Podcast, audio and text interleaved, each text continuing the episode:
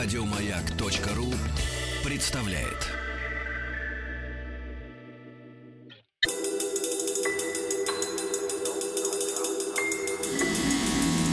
Объект 22.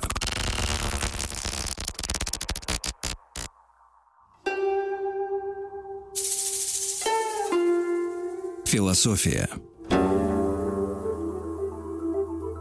Ну, действительно, это «Объект-22», я Евгений Стаховский, и очередная серия нашего безнадежно захватывающего проекта, касающегося истории философии. И сегодня, ну, мне кажется, очень ответственный момент, во всяком случае, для меня, потому что у нас тут как-то внутри одного цикла сложился другой цикл, который пока оказывается самым большим, и касается он имени Аристотеля. Три первых пункта уже остались позади. Сегодня есть такое подозрение у меня заключительный, четвертый, но э, очень важный, без которого, наверное, в, принципе, какое-то представление об Аристотеле будет не вполне полным. И здесь уже Андрей Александрович Александрович Россиус, доктор филологических наук, профессор школы философии, высшей школы экономики. Андрей Александрович, здравствуйте. Добрый вечер. Да, спасибо, что нашли на меня время.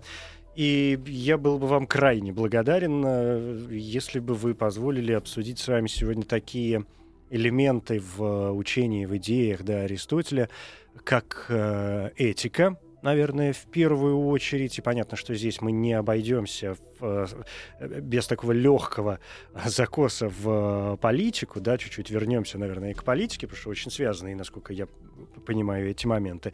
Ну и если хватит время, как-то теория искусства, поэтика, может быть, да, которая, в общем, тоже укладывается в этические представления Аристотеля. Ну, в общем, как-то все это такими крючочками где-то Есть где цепляется. пересечения, но да. для Аристотеля это другая сфера. Все-таки.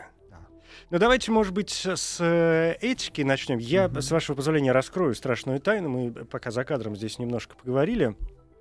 И э, Андрей Александрович мне сказал, что вот Никомахова этика, да, это известнейший, э, собственно говоря, трактат э, Аристотеля, касающийся его этических э, взглядов.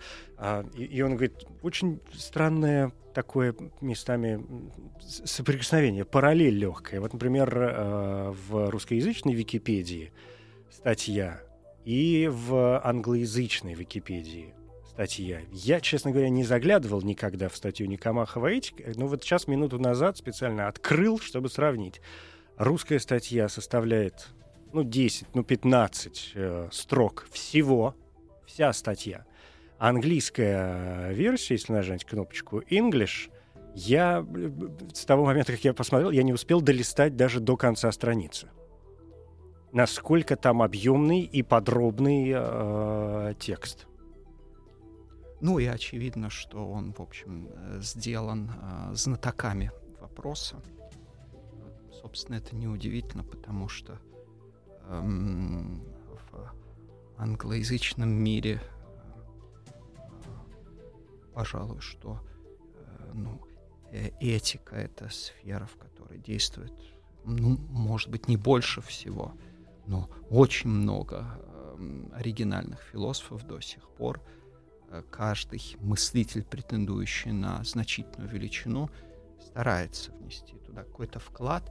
И Аристотель есть для них ну, одно из главных полей работы, если можно так сказать. Вот, например, э, блестящий английский э, философ, э, философ аналитической традиции по устремлениям метафизик, который старается решать самые загадочные и трудные вопросы. Да, антология, гносеология.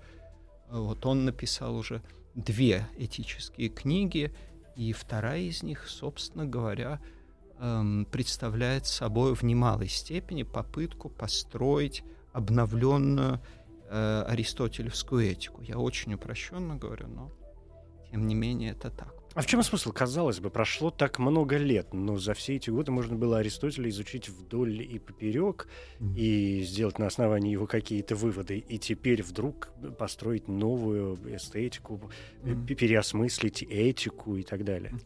Понимаете, дело не в э, результатах. Что есть философия результат? Да, за всю историю философии из, собственно, философских проблем – ну, может быть, штук пять было решено по-настоящему.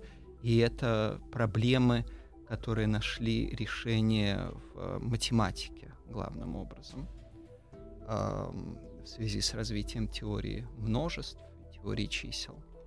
А в философии ценен способ рассуждения. И э, Аристотель э, замечателен тем, что он предлагает э, способ размышления о ценностях. Да, что такое этика? Предмет этики — это ценности. Аристотель предлагает способ размышления о ценностях, который кардинально расходится со способом размышления о них Платона. То есть там всего того, что было до. Да. Потому что как э, Платон э, предлагает решать вопрос о том, что такое хорошо и что такое плохо, да, вопрос о ценностях. Э, ну, так же, как и э, он решает онтологический вопрос и гносеологический, что э, есть абсолютное благо. Это благо доступно так или иначе для рационального познания – то есть для познания, которое опирается только на силу человеческого разума, для познания отвлеченного. И, собственно говоря, добравшись туда, до абсолютного блага, ну, мы не можем его познать, да, потому что познать, в общем-то, можно только то, что принадлежит сфере бытия, а, как, наверное, уже здесь говорилось, э, абсолютное благо или одно — оно у Платона в силу логических причин для стройности и нерушимости конструкции должно находиться за пределами бытия. Оно сверхбытийное. Поэтому человек до него добраться умом не может. Но стремится Но, при этом. Во-первых, стремится. Во-вторых, после долгих э, занятий, направленных на поиск истины, которые совершаются не в одиночестве, а в компании людей, которые столь же заинтересованы в этом поиске, есть шанс в какой-то момент к этому приблизиться, увидеть хотя бы отблеск этого.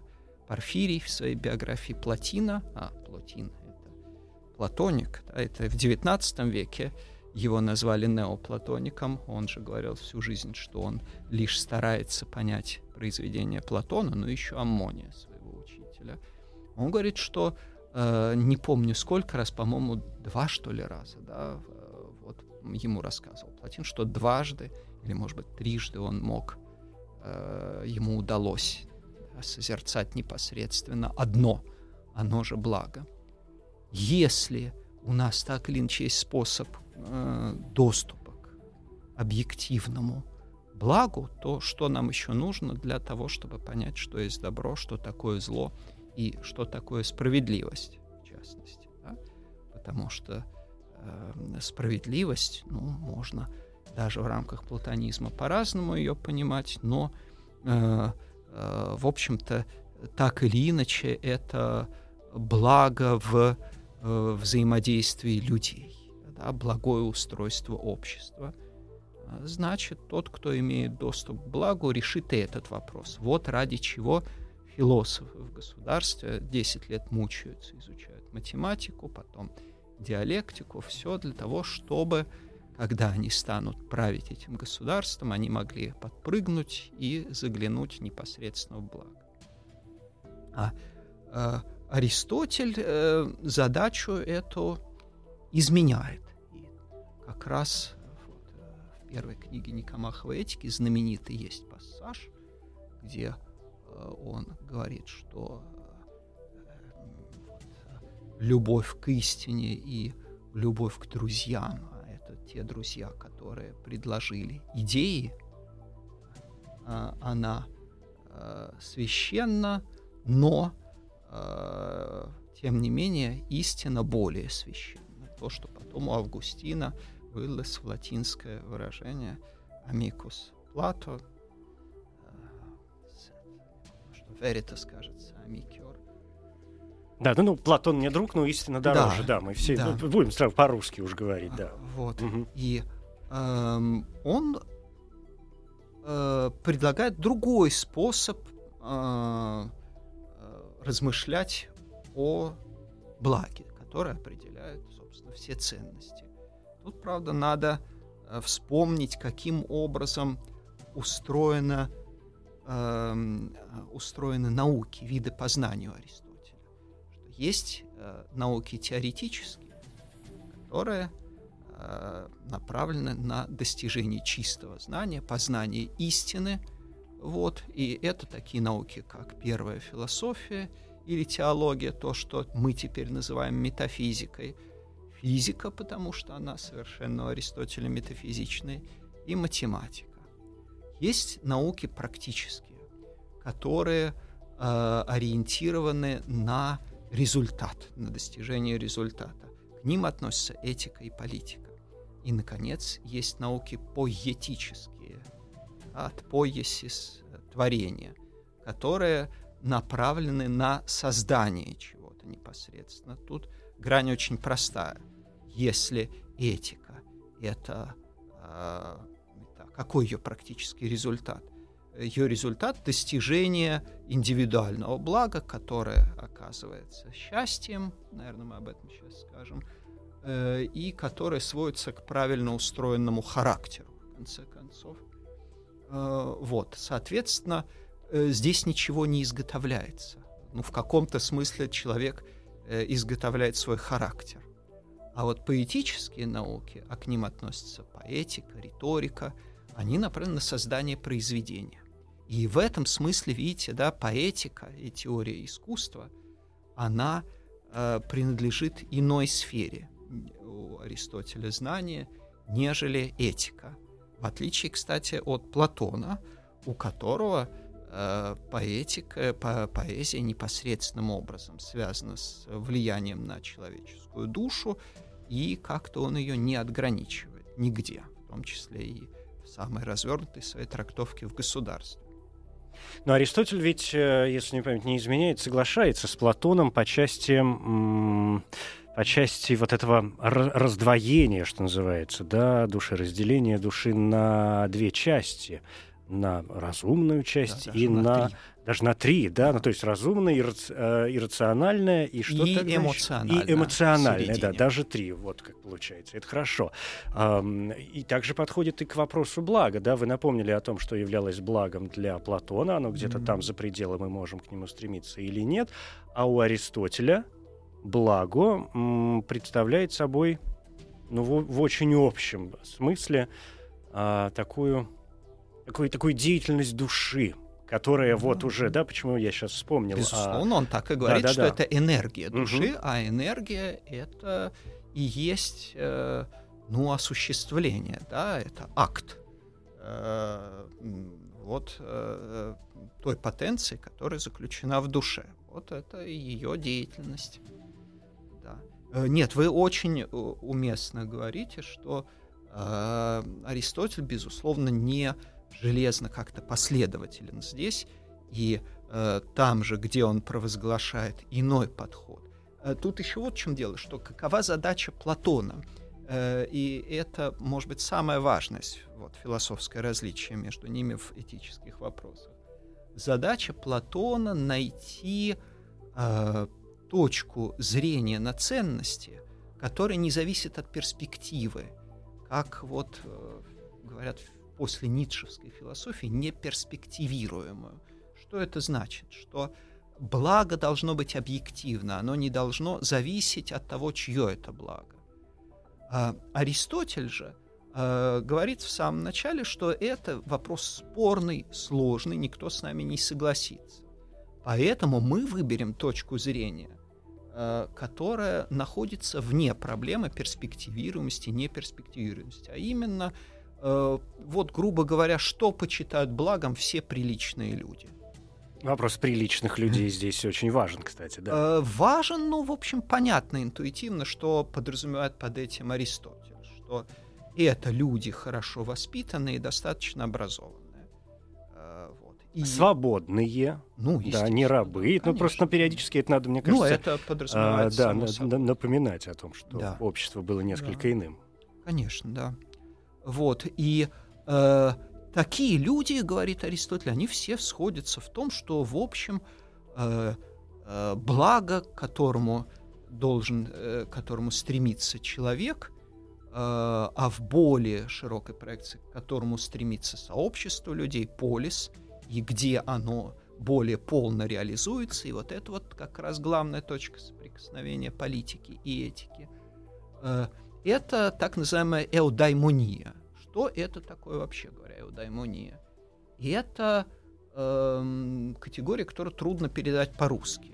Англи... Ан- английские, э, вы мне подкинули прекрасную шпаргалку Никомаховой этики на английском языке. Я теперь с удовольствием, э, параллельно того, что слушаю вас, как-то тут поглядываю на нее одним взглядом. Уж, может быть, это у вас ход такой был специальный, чтобы мне помочь в первую очередь. Нет, нет, я тоже, я, в общем, сегодня только в эту статью заглянул и удивился, угу. как она хороша. Да, э, эудаумания, так вот английский вариант э, Википедии на Никомахову этику переводит это как э, счастье, он happiness. В ну, скобочках эудомания, конечно, да. да. Так принято и по-русски переводить, как счастье. Но э, это не такое счастье, как э, у нас. Потому что э, э, там два корня, да, эо — это хорошо, э, и даймон — это божество. Это как бы в известном смысле пребывание под покровительством хорошего ангела-хранителя э, в некотором до какой-то степени, так сказать. Что это подразумевает? Что это как бы вот, э, ну, э, удача в достижении э, Цели, вот, да? какой-то хорошей жизни, угу. да, в данном случае. Вот, чтобы вся, как бы вся деятельность человека, вся его жизнь была озарена э, вот э, э, доброжелательным Э, отношением вот этого самого божества. Ну, можно его сравнить в каком-то смысле с ангелом-хранителем. Э, вот, и э, поэтому, понимаете, это счастье в такой же степени, как успех. И поди тут одно от другого отдели. Это я к тому, что, в общем, мы не должны счастье в аристотелевской этике понимать непосредственно так, как счастье это, ну, Э, понимает, допустим, э, ну, провинциальная школьница, которая решила, что вот, ей быть как э, Алле Пугачевой, если удастся, это будет счастье. Вот. И крушение надежд, когда это не получается. Эм, и здесь заведомо все-таки сюда вложено, ну, что ли, допущение гораздо большей осмысленности.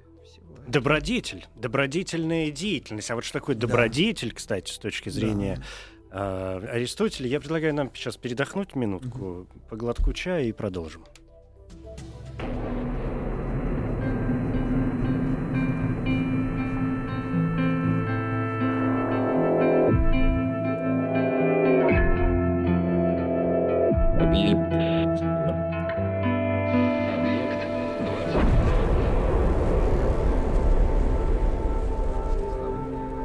Объект 22.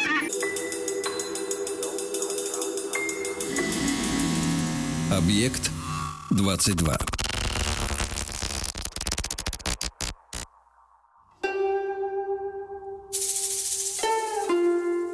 Философия.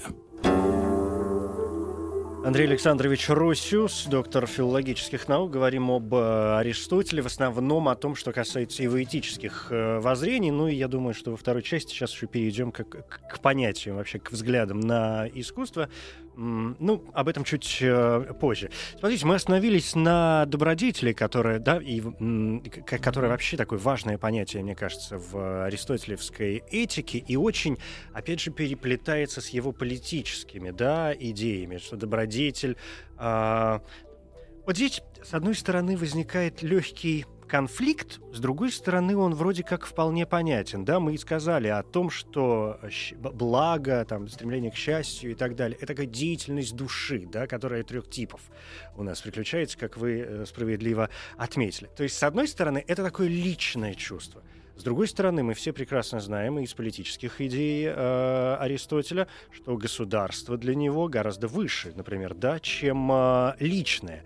И поэтому личное, там, скажем, и добродетель, и какое-то благо и так далее должно быть все равно подчинено каким-то идеям вот этим вот общественным, идеям государственным. И даже более того, говорит Аристотель, что какая-то высочайшая добродетель это, это вообще не, не всеобщая какая-то история, да, а, а лишь немногие, лишь избранные, да, и вы вот говорили о самых там образованных, культурных, воспитанных и так далее людях, которые могут э, в себе там воспитать, достичь каких-то высот.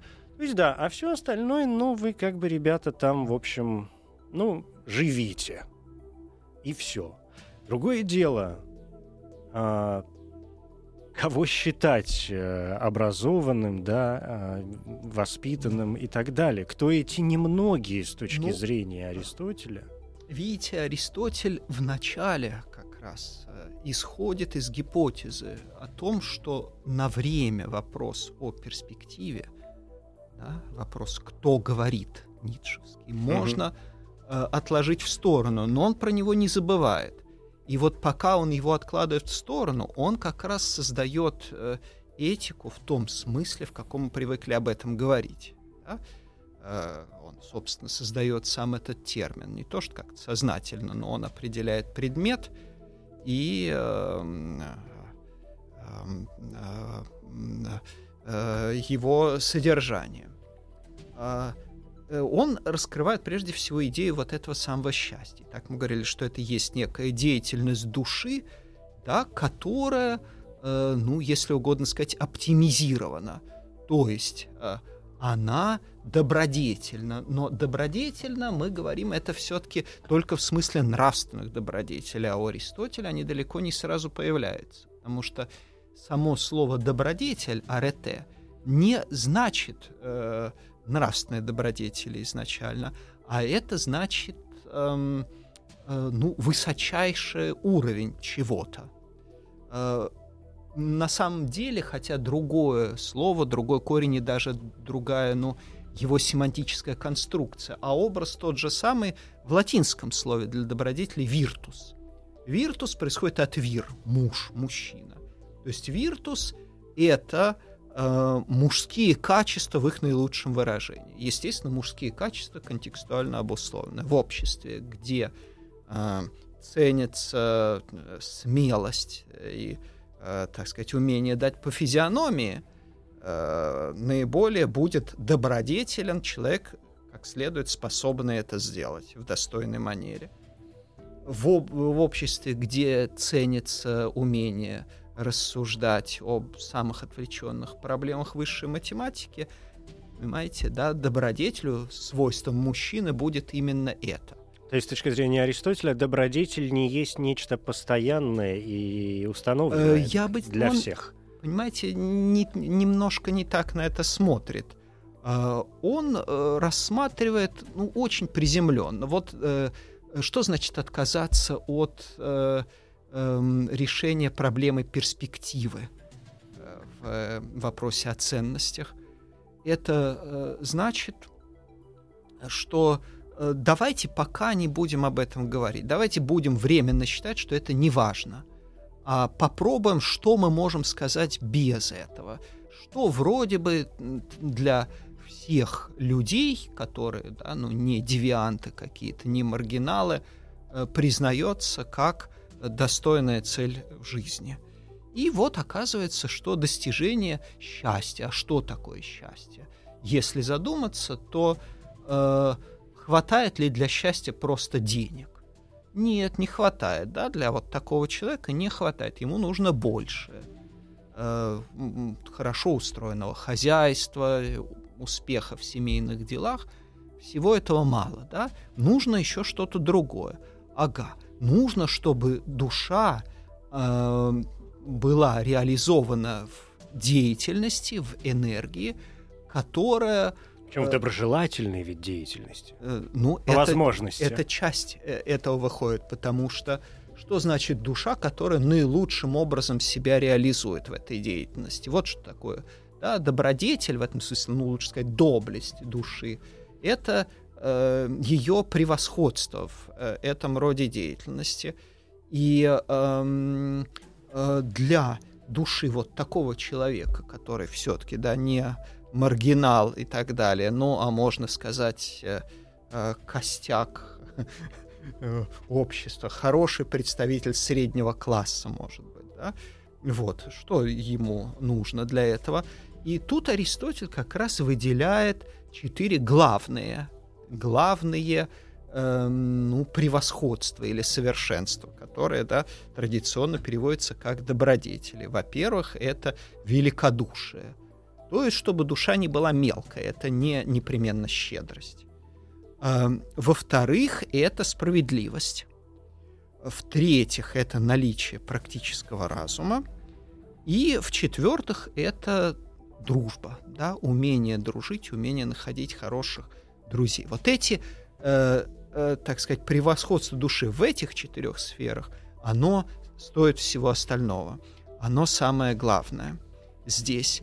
И э, каким образом этого можно достичь? А эти можно достичь таким образом, чтобы работая над своей привычкой, этхос, но с коротким «э» в корне, да, добиваться характера, этхос с долгим «э» в корне, вот, и э, характер — это не то, что дано человеку просто от природы, а это продукт сознательного выбора и работы над ним. Э, вот, и вот э, тогда можно достичь этой самой эудаймонии. Это одна линия рассуждений. Другая линия рассуждений гораздо более платоновская, что есть люди, которые э, нацелены в первую очередь на удовольствие, и это, так сказать, да, прекрасно соответствует тому типу души, в котором доминирует э, ее низшая часть, то есть э, часть аппетитивная э, или часть, связанная с чувственным так сказать, со всей чувственной сферой. Есть люди, которые прежде всего нацелены на достижение, так сказать, реализацию каких-то амбиций политических, финансовых, каких угодно. И это прекрасно соответствует той самой эмоциональной или, как Платон буквально говорит, гневной части души. И это в каком-то смысле лучшая характеристика, чем эмоциональная для такого типа э, духовной диспозиции. И, наконец, есть те, кому важна истина, кто сосредоточен на разумной части души, созерцатели. И в конце-то концов получается у Аристотеля, что э, самые счастливые, конечно, эти последние, потому что их э, эудаймония, их э, энергия души — это теория созерцания — Созерцание как наивысшее счастье, да? Как да. наилучшее. Да, да, теоретическая созерцательная да? жизнь. Их жизнь, она посвящена поиску истины и познанию. Вот. И вот э, среди этих четырех кардинальных добродетелей, которые выделяет Аристотель, имеются действительно вещи необыкновенно важные. Им, так как про все сказать нельзя, наверное, стоит сказать про справедливость. Очень важное понятие. Да. Потому что Аристотель, во-первых, конечно, справедливость э, э, э, волей-неволей, он о ней рассуждает скорее в контексте политическом, чем... Э, то есть он выделяет общую да. справедливость и частную. И вот это он делает впервые, и это очень важно. Общая справедливость — это общее, так сказать, благонамеренное, благожелательное расположение к другим людям — Э, которая, понятно, если дальше в этом русле двигаться, придем мы к категорическому императиву Канта, да, что вот надо к другим относиться так же, как хочешь, чтобы они относились к тебе. И, в общем, это рациональная вещь, она понятна и ясно, что она там в конце концов заложена у Аристотеля. А вот частные добродетели, они все э, интерактивны, так скажем, непос- интерсубъективны непосредственно, потому что, в конце концов, можно быть э, хорошо расположенным к людям, не вступая во взаимодействие с ними, но дружили э, с немногими, вступать да. в отношения распределительной, э, коммерческой э, э, и всякой другой частной справедливости невозможно, не имея дела с другими людьми. А что такое распределительная справедливость? это когда благо распределяется между кем? Между сильным и слабым. Да? Вот. И э, Аристотель интересен тем, что он связывает с э, учение вот о распределительной справедливости, это все пятой книги Никомаховой этики, э, он связывает ее со своими представлениями о пропорции, о том, что хорошо то, что пропорционально. И вот здесь как раз заложен э, корень э, того, что Аристотель, но, естественно, переосмысленный, может противопоставить самой знаменитой современной теории справедливости Джона Роллза, американского философа, который как раз представитель распределительной справедливости. Ну вот, я думаю, что, может быть, если мы хотим несколько слов сказать про э, теории искусства. Про искусство, да, буквально одну минуту, чтобы, может быть, со справедливостью. Понятно, что невозможно в двух словах все это описать. Это довольно и любопытные, кстати, и интересные, и, мне кажется, довольно легко читаемые, кстати, да, читающиеся вещи, но увлекательно. Никомахова этика почти да. что единственная книга Аристотеля, которую можно просто брать. Да, просто, просто брать и читать, потому что вопросы справедливости, вот здесь, мне кажется, они, конечно, наверное, не могут быть, да и вообще этические воззрения а Аристотеля вряд ли ведь могут быть применимы к нашему сегодняшнему дню, где, где мы, может быть, э, определяем равенство в правах э, людей, тогда как известно, что у Аристотеля же есть прекрасные, например, да, очень любопытные, интересные слова о, о том, как, например, отец или господин может относиться к рабу, да, или к э, mm-hmm. сыну, потому что, ну, раб — это собственность, а, да. а по отношению... Это одушевленная такая собственность, а по отношению к своей собственности, ну, по определению не может быть никакой несправедливости, да, и поэтому также отец может ругать сына, тогда как сын не может ругать отца. Ну, в общем, все это живо и приятно. Философия. Хочется, у нас есть еще немного времени, и хочется как-то м- подойти к учению Аристотеля об э, искусстве. Понятно, что, в общем, наверное, этому можно было посвятить отдельную большую программу, но это так широко, мощно и тоже хорошо, любопытно объяснено, что, я думаю, мы с вами сможем э, уложиться в общих Пробуем. чертах, по крайней мере, забросить вот эти крючочки, а там уж кто захочет, найдет и почитает. Ну, надо прежде всего вспомнить, uh, в каком контексте размышляет да. Аристотель об искусстве. И, конечно, это, как и во всех других случаях, контекст определенный Платоном и его uh, теориями. Платон считал, что поэт, вообще говоря, существо такое, которое может быть и опасно для человека. Почему? Потому что э, поэту дано непосредственно созерцать. Откуда он берет, да, вот в диалоге. И он, говорится, что он э, да, берет из ниоткуда, непосредственно видит предмет. Это вот тот акт творения, о котором да, вы говорили, да, да. да. эмоциональная вот. и созерцательная э, составляющая. И это похоже ведь на то, что делает философ, когда он поднимается к созерцанию блага. Э, вот. И тот, и другой пребывают в некоем безумии особом, безумии, которое сродни религиозному экстазу когда человек способен выйти за свои рамки. И это очень важно, да, что искусство связано со способностью выйти за рамки себя, своей личности. А, почему важно? Потому что другая важная теория искусства была предложена э, на ту же тему, что и Аристотелем Ницше потом, который много, для него это очень важно тоже, способность выйти за свои рамки. Но Ницше сильно упирал как раз на поэзию и, и на музыку. Он же ну, сумасшедшим был фанатом э, музыкального. Да, да, да. Но вот его теория э, греческой трагедии, да, которая, естественно, э, спровоцирована э, эти его разыскания, безусловно, э, успехом Аристотелевой теории. Э, вот, э, там все вертится вокруг как раз того, что в определенных, переживая определенные виды искусства, человек способен безопасно, э, да, безопасно выходить за пределы своей личности. Вот, и что, собственно, ради этого все искусство настоящее существует. Эм, но вернемся пока к э, Платону Аристотелю. И, соответственно, вообще говоря, что делает поэт и любой художник?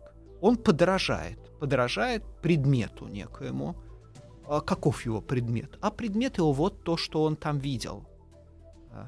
И тогда получается, ну или какой-то другой предмет. Потому что когда мы в стихах записываем некие впечатления, что это такое? Да, в самом широком смысле это, безусловно, подражание.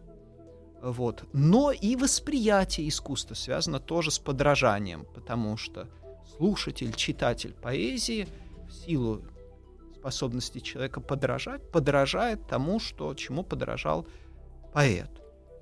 Трудно добиться того, чтобы предмет был не совсем уж ложным у поэта, и чтобы подражал он не ложным образом ему. Опять золотая середина. Да. И это ведет к тому, что поэзия сильно цензурирована у Платона в идеальном государстве. А, а, вот. А, а Аристотель, и здесь его подход похож тоже на подход этический. Он не желает судить, да, он желает вначале разобраться по-настоящему в предмете.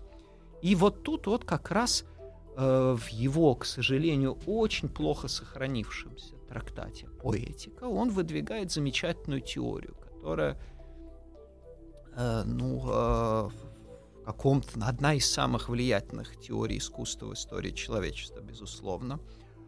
А в чем она состоит? Что, э, да, искусство основано на подражании. Почему? Потому что подражание приносит человеку удовольствие. И это теория гедонистическая. Почему приносит удовольствие? Потому что э, самые первые познания человек получает путем подражания, да, и значит природой заложен такой механизм, чтобы он хотел познавать, ему должно нравиться подражать, во-первых. Во-вторых, э, радость приносит человеку всегда узнавание, поэтому гадость, запечатленная на картине, на которую человек не захочет по доброй воле глядеть, ежели э, он ее увидит э, в живе, Э, ему доставляет удовольствие, потому что он ее узнает. Вот так реализуется это подражание. Ну, то есть, попросту говоря, нам было бы неприятно увидеть реальные убийства, но в кино, когда один да, человек убивает другого, мы так, смотрим да. на этом и, в общем, получаем да. от этого даже удовольствие. Ну, во всяком случае, да. некоторые из нас, да. Да. Вот. Удовольствие, ну, иного порядка, Конечно. чем удовольствие, э, понимаете, действительно, от э, созерцания совершенного кристалла угу. но тем не менее удовольствие. И механизм этого удовольствия в узнавании Аристотель, э, в подражательном механизме узнавания находит. Ну, кроме того, человек также получает удовольствие от всего метрического. И отсюда страсть к поэтической импровизации. А дальше он начинает рассуждать о видах поэзии и их историческом генезе и быстренько приходит к самому главному для него виду искусства — греческой трагедии — Ибо трагедия, конечно, это самый загадочный и самый выдающийся жанр литературный, который создала античность, которая создала все жанры, я напомню. Поэтому это просто самый главный жанр. Жалко, что эпоха трагедии была такой короткой. Э, и, э, естественно, Аристотель не мог не задаться вопросом, а э, почему, в чем секрет такого феноменального воздействия трагедии на зрителя?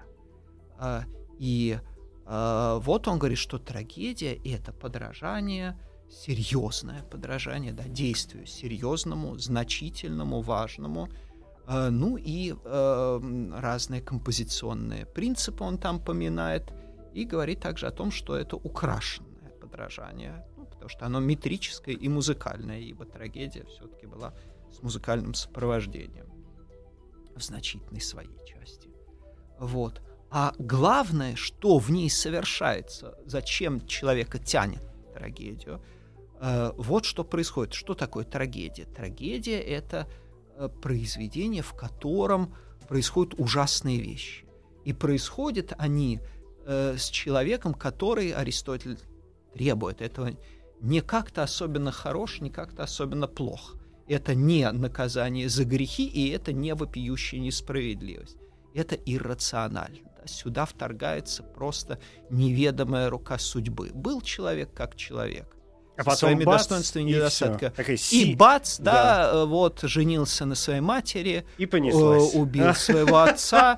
Ну не Э, рассказывайте все сюжеты всех трагедий. Хочется еще хоть что-нибудь э, почитать, да. Почему это нужно зрителю? Потому что он, благодаря сопереживанию, да, посредством страха и сострадания, изживает в себе, очищается от подобных аффектов. Вот опять очищение же души. Спасибо большое, Андрей Русиус, доктор Объект филологических наук. 22. Радиоканал «Маяк». Зарегистрирован. Еще больше подкастов на радиомаяк.ру.